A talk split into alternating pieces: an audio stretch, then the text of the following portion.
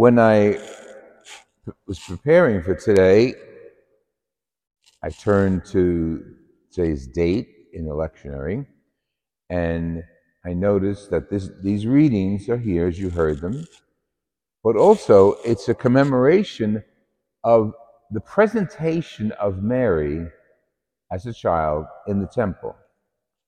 And I'm saying to myself, hmm, with Maccabees, the first reading, with Jesus and Zacchaeus, the second reading, and Mary, what, what, what's, what's the thread? What's the common theme? And as I was sitting here before Mass, I looked up, and the first window right now to my left is that scene in, and that's not in Scripture, it's in extra scriptural documents of Mary being received into the temple as a young lady, accompanied by Santa Anna and Joachim, her parents. That's the first window here on the left. That's what the presentation of Mary is all about, that picture, trying to capture it all. But I thought with all the readings and the presentation, for us Christians and Roman Catholics especially, tradition is very important. Things that we, some of us, did as children have faded away as far as religious um, events, but some of them have stayed and have to stay because they're more than tradition, they're our foundation, have stayed fresh and vibrant. Things that we ha- have passed away, we don't have to talk about, but there are a lot less cultural celebrations than when I was growing up in an ethnic Italian neighborhood. But that's that's all right. It's it's appropriate to whatever culture comes forward and celebrates their Christian faith, whether you're Filipino, Irish, doesn't matter. So the traditions of the church that are solid have gone on through the ages and stayed with all of us, no matter what our ethnic background is the most important traditions that are now sacraments are the seven. You know them. So that has held us together. Now, I'm saying all that because that first reading from the book of Maccabees is relying on Jewish tradition.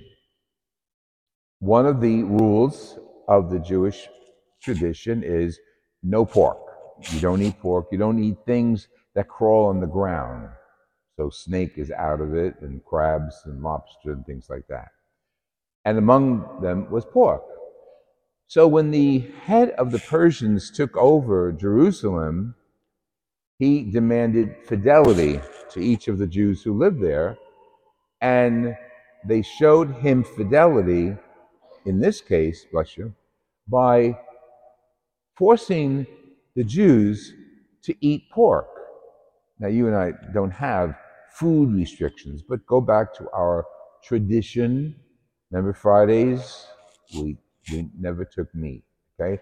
So that's a strong tenet for the Jews as they commemorate their faith. So Eleazar, the leader of this particular clan, is being forced to eat pork. And he, ha- he has a dialogue with those who are around him. You, you, you, why don't you just do it, eat it, make believe you, you're not eating it, or take something else and pretend it's pork and eat that instead. And Eleazar said, No, I, I'm holding on to my traditions because giving them up will scandalize myself and the youth. So when we are standing forth for our traditions as Catholics now, realize the impact they have on other people. When people see us pass the church and make the sign of the cross, or come into church, or celebrate our faith in some way, it's a good tradition to pass on to our ancestors.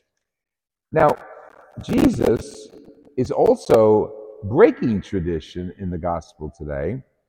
Zacchaeus was a short man, and he wanted to see Jesus. The problem was people didn't like him because he was a tax collector and he handled the Roman money, which had images on it, which they were forbade. Another thing they were forbade to do, venerate or even have images of people.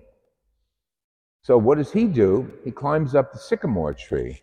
Now, when I was in the Holy Land last, in Jericho last, uh, only twice in my life, but we saw that sycamore tree. It may not be the same one, but it's dedicated to Zacchaeus. It's a huge tree where he climbed up and could see Jesus as he's walking by.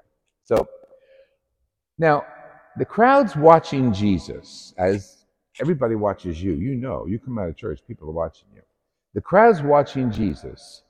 And Jesus says something very strange to Zacchaeus I'm going to stay with you tonight. That is not strange hospitality, it is Semitic hospitality. You're visiting someone, you can tell them, I'll stay with you. It's like an honor to visit them and maybe bring something like a little cake. Okay. So Jesus says to Zacchaeus, now hear it this way Zacchaeus, the sinner, Zacchaeus, the tax collector, Zacchaeus, the hated one. And what does Jesus teach us? Forgiveness and love. And he says to Zacchaeus, I'm staying with you. i am going to have dinner with you tonight. Everybody grumbles. Well, that's part of our very strong tradition. As I mentioned, it's one of the sacraments, penance. And the ability to forgive, I have to say, is not natural to us as human beings.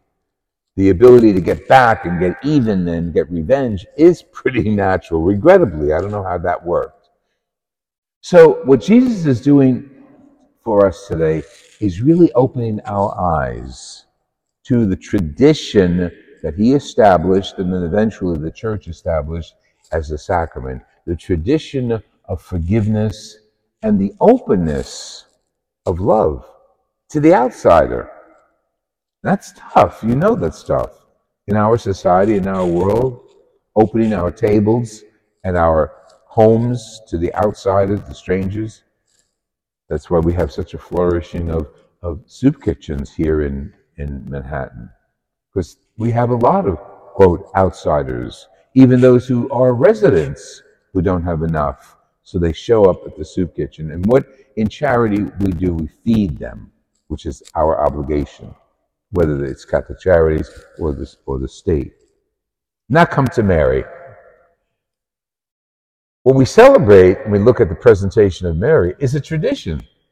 It's written nowhere in the scriptures. It is written in what we call um, uh, scriptures that are not official part of the church, um, the non uh, non canonical scriptures, which are books like the Gospel of Mary, the Gospel of Mary Magdalene, the Gospel of Thomas. They're not in our Bible because they're not official canonical books, canonical meaning official. But there are stories that started way back when that still go on and were eventually collected and written down. But the church said, no, they don't meet the criteria for being biblical. So we'll take them as extra biblical literature. And that's where the presentation of Mary comes in.